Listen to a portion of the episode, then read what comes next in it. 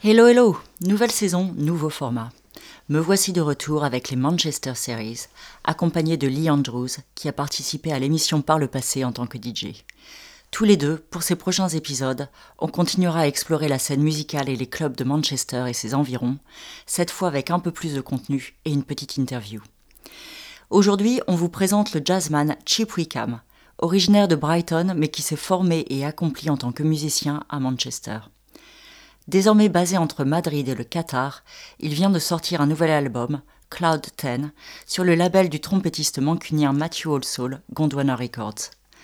Mais avant de lui poser quelques questions et de se laisser porter par son mix, on se penche sur Paltin, un jeune musicien qui évolue lui aussi dans la sphère Gondwana, avec le titre SYB, une perle électronique à jazz.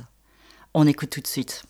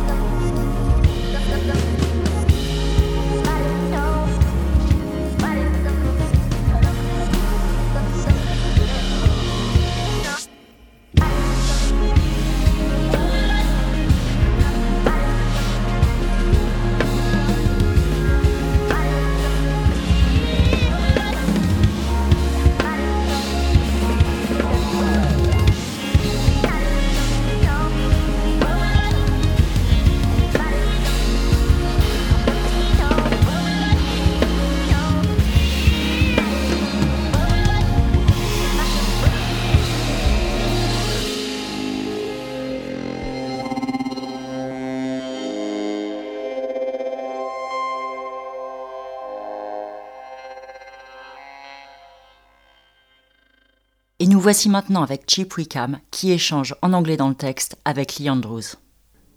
Hi, Chip. So you grew up in Brighton uh, and you moved to Manchester to go to university and ended up staying here for 20 years. I think in the UK, I mean, going to university was a chance to get out of the home, wasn't it? It's your chance to sort of leave the nest. And at the time, there was fairly decent sort of uh, financial help to do that. So it, it, was it was a it was a jolly really. It's like how, how far can you go? Where's where you know? Let's let's see. I mean, being from Brighton, a lot, a lot of my friends all went to sort of London because it's just so massive and right next to Brighton. It was 1989, and uh, I wanted to see the world, and Manchester seemed like a pretty good place to go at that time with all the all the culture that was kicking off there with the Haçienda and everything. It was all. Um, was quite a moment to arrive in Manchester, to be honest, for the tender age that I was at. So yeah, Manchester was a good good move. You know, I mean, it was uh, it was absolutely busting with all sorts of music and culture and craziness and and wonderful times to be a student. Really was. So, outside of university, did you head straight for the music scene that was around at that time?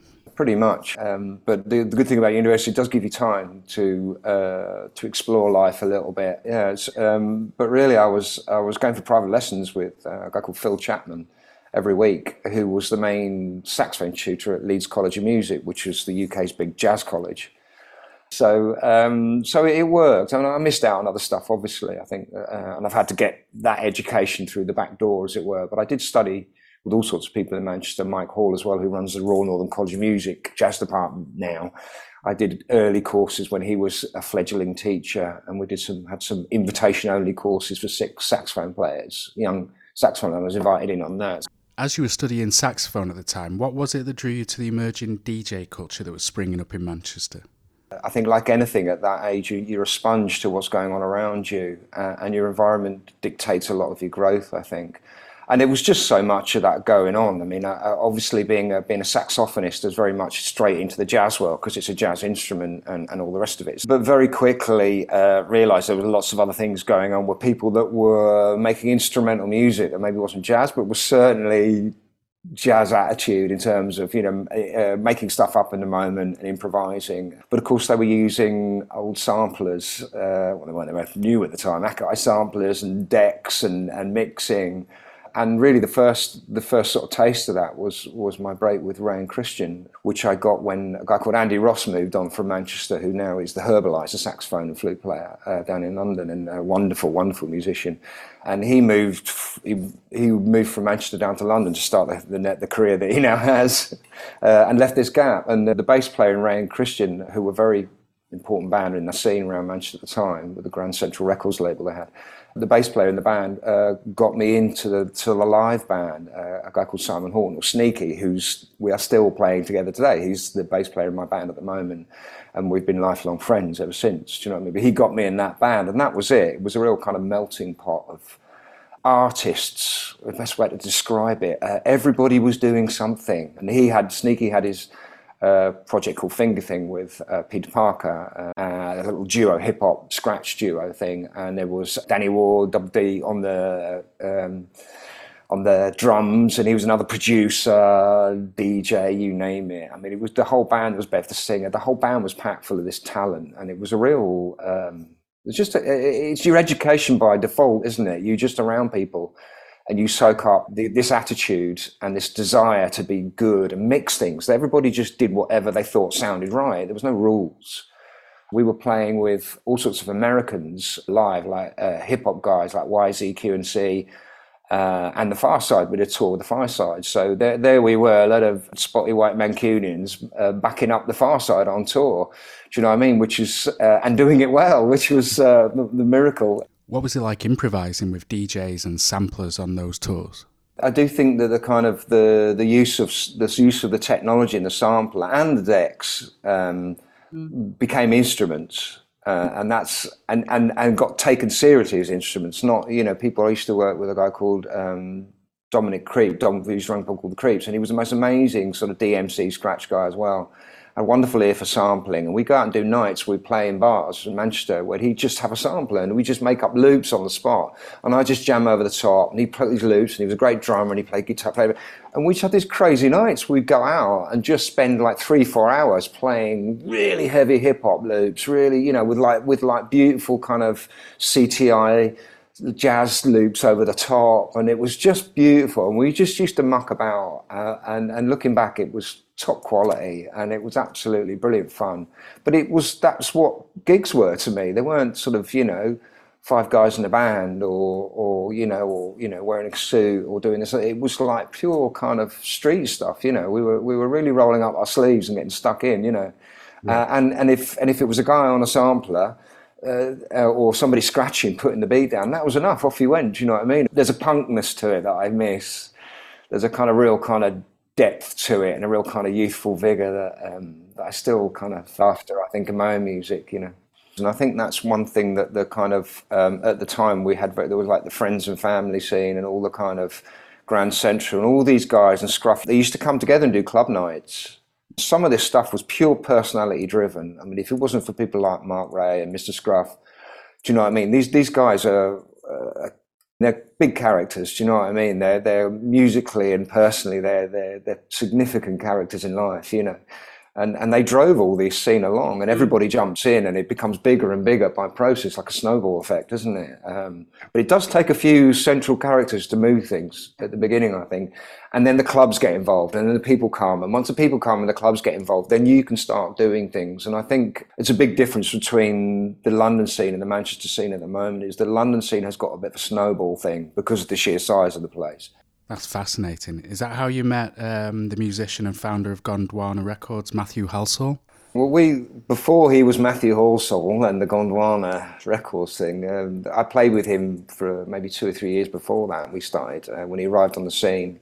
Um, he had his uh, all sorts of little groups before Gondwana arrived, uh, and that was that really, just sort of being around town and playing together as sort of like-minded sort of jazz musicians. There was Nat Birchall around as well, and guys like John Thorne from Lamb, and all sorts of uh, well, Luke Flowers from the Cinematic Orchestra, all these sort of guys. We were all just musicians around town, you know, trying to make our way, and and uh, and you connect to certain people, and other people you don't. Do you know what I mean? And, and for me and Matt, it was very simple. We was got on a personal level, on a musical level, it was it was even better. You know, it was. It was um, and we had wonderful, very innocent gigs all around the northwest with him, uh, uh, with his Magic Bot band, and yeah, and I was in on the first, um, the first album, Sending My Love, and it was very all recorded in one room. It was all very organic, real kind of jazz stuff. You know, everybody sort of doing it for free, and you know, in downtime, it was real kind of um, as you'd imagine it to be. We were really pushing hard to do something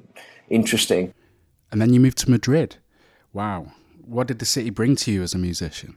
I think it gave me the strength to stop mucking about because I think the, when I left the UK, I was doing lots of other people's bands and all the rest of it. So it was I found that very uh, interesting, and it's very easy to spend your life being a session player, you know, in the shadows and and, and I think getting to Madrid, it, it made me realise that actually I could stand on my own two feet because you kind of have to when you move country. You you got to start again effectively. I was doing lots of jazz and and well as a British musician, you're always playing everything. You play everything from hip hop to salsa to Brazilian to funk to jazz to you name it. You're doing it every week. It's just what we do when you go to other places, they're not as the musicians aren't as varied as that. They tend to sit in one scene. Mm. Um, so it was quite good here in Madrid because I did feel quite ready to jump around, and, and, and, I really got loads of good work. And I did a lot of soul jazz and working with bands like the New Mastersounds, um, who were big in that sort of scene. They live out in, Amer- out in America now, I mean they're massive now. I kind of got fairly into that kind of blue notey scene, uh, which can't and soul scene, and sort of that that that uh, the Dat King sort of sound that was hitting around at that time around Madrid was really big, but they weren't very organised. And I was bringing over people like Eddie Robertson, and New Masters to work with these guys, and and that was my ticket in, really. Do you know what I mean? I sat in with the New Mastersounds uh, within three months of getting in Madrid, and everybody in Madrid was at that gig because they're really big time there. And I didn't. I mean, I've worked with Eddie and the New Masters for years. I didn't think anything of it. Got up on stage to have a jam. I think it was that kind of openness and that friendliness that Spanish musicians have. Spanish people are much more direct culturally, they'll they'll talk to you straight back. They won't sort of look at you, go, "Who are you?" and what do you, you know, they're not. You, they're not as uh, they're far more forthcoming than we are as as Brits. Which brings us to Cloud Ten, which was released yesterday. What did you want to achieve with this record? I think Cloud Ten for me is is was meant to express my kind of happiness and my growth.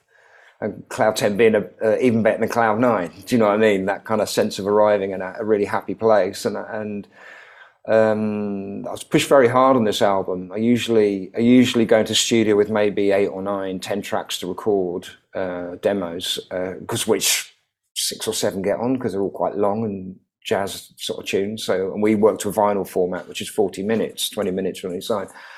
Um, but for this album, um, uh, I was pushed really hard by by Matt and Daniel at the label, and uh, I went in. I went in with nearly three albums worth of material, uh, which we we ciphered down to a particular sound that we wanted.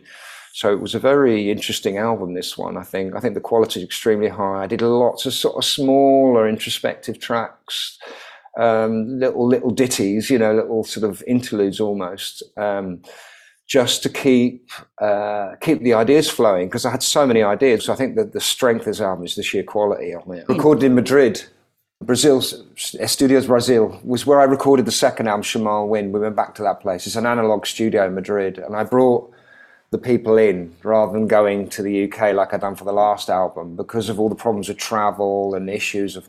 They all basically came and stayed for me for a week in my house, where I've got a house up in uh, outside Madrid, up in the mountains and we we stayed up there uh, and went to work every day, recorded, came home and had tea together and swam in the pool and chilled out. And it was Amazing. it was early September, so it was really lovely and warm. It was um, yeah, it was it was really quite a special week actually. It was really good.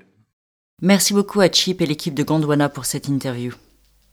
Comme vous l'avez compris, Chip n'est pas étranger à la culture DJ et il nous a envoyé un petit mix. Un peu plus d'une heure de magie où il a glissé quelques titres de son nouvel album Cloud 10 ainsi que des titres jazz spirituel moderne. Vous reconnaîtrez entre autres Floating Points et Pharaoh Sanders et Katie Tatham. C'est un véritable tour d'horizon de ce qui se fait de mieux dans le jazz en ce moment.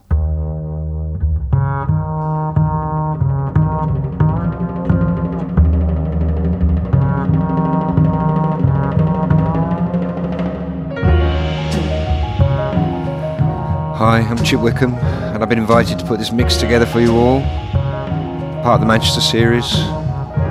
Uh, and to celebrate the launch of my new album Cloud 10 on Gondwana Records.